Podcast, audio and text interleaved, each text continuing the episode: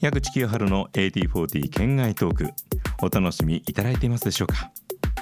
いつもとはちょっと違った形でお送りしています。エイティーフォーティー県外トーク、山本さゆりさんをゲストにお迎えしてお届けしています。それでは前回の続きをお楽しみください。でななじゅうごねんになって、はい、ロバータ・フラックが来日するということになって、はい、あの玲子先生にロバータ・フラックを、えー、招聘した共同東京の長嶋さんが、はい、ロバータ・フラックの通訳誰かいないかいって聞いてくださったようで、はい、で玲子先生が、あ、そういえばこういう子が新しくアルバイトに来てるわよっていうことで、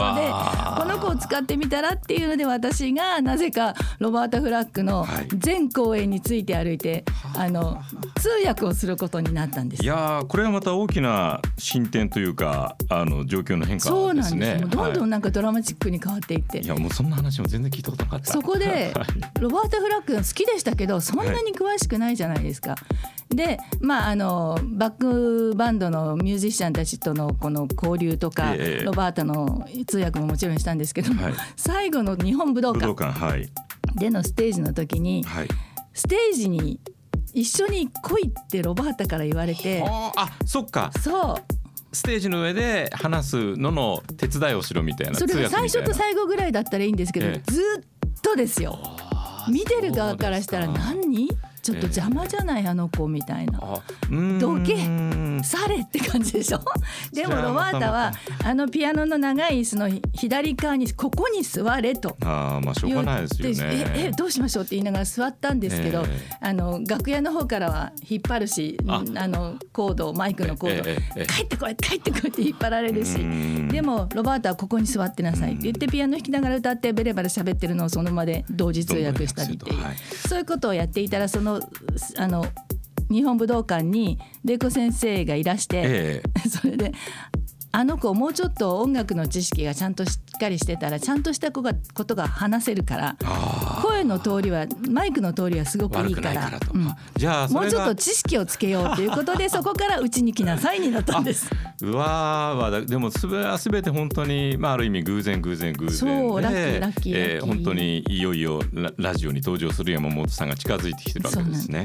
いや、そこからなんですよ。その顛末はあの今こうしてね、あの配信プログラムで語っていただいて、そうだったのかって思ってらっしゃる方もいらっしゃると思いますけれども、いずれ何かの形で文章にしておきましょうよ。何らかの形でこれは、ね、こういうふうにすればもしかしたらこうなるんだよっていうような、すごく大きなヒントになるような気がするんですよね。あの時代だったからじゃないですか。いや、でもあの何度も言いますけれども、そんな山本さんのおかげと山本さんのせいで私はこういうことになったんでいいですか、ここから先またさらに行きますけれども、どうぞ。じゃあ実際にアシスタントのチャッピーですっていうふうに登場される前に、とりあえず湯川さんのところに同時期だった行くような形になったと。でもまあそこまでの流れで来たんだとしたらば、大谷さんはそこまで考えてらっしゃらなかったかもしれないけれども、あとはもう湯川さんが番組に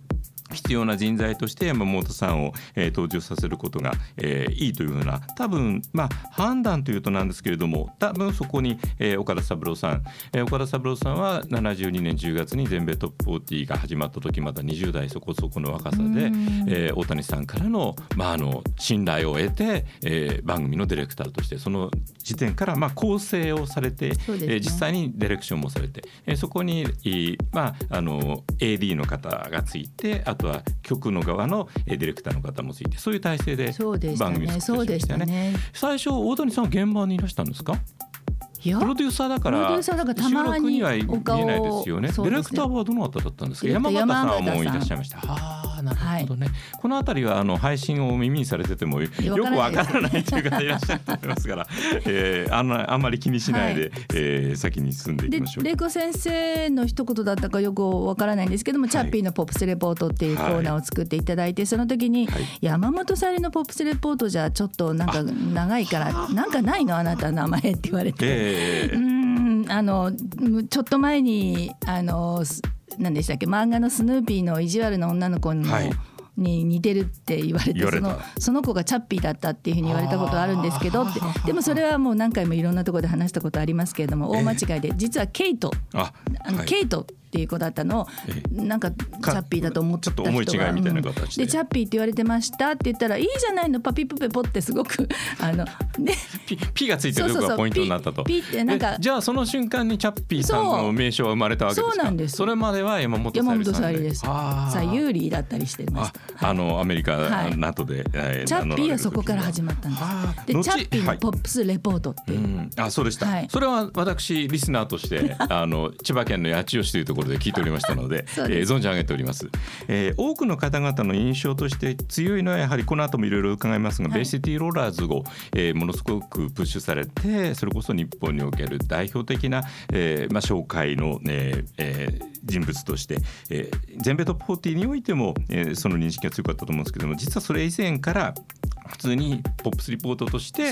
さまざまな、まあ、割とこうアイドル的ないやいやいやいやとは限らず来日アーティストの突撃インタビューってやつです。そんなこともされてたんですか。一番最初誰だっけ。あそれ聞いて聞かせてください、えー、忘れちゃったんで僕あら急に今名前忘れちゃったあのなんかヒントくださればエマーソン・レイク&バーマーの誰でしたっけ。えー、とキース・エマソン違う、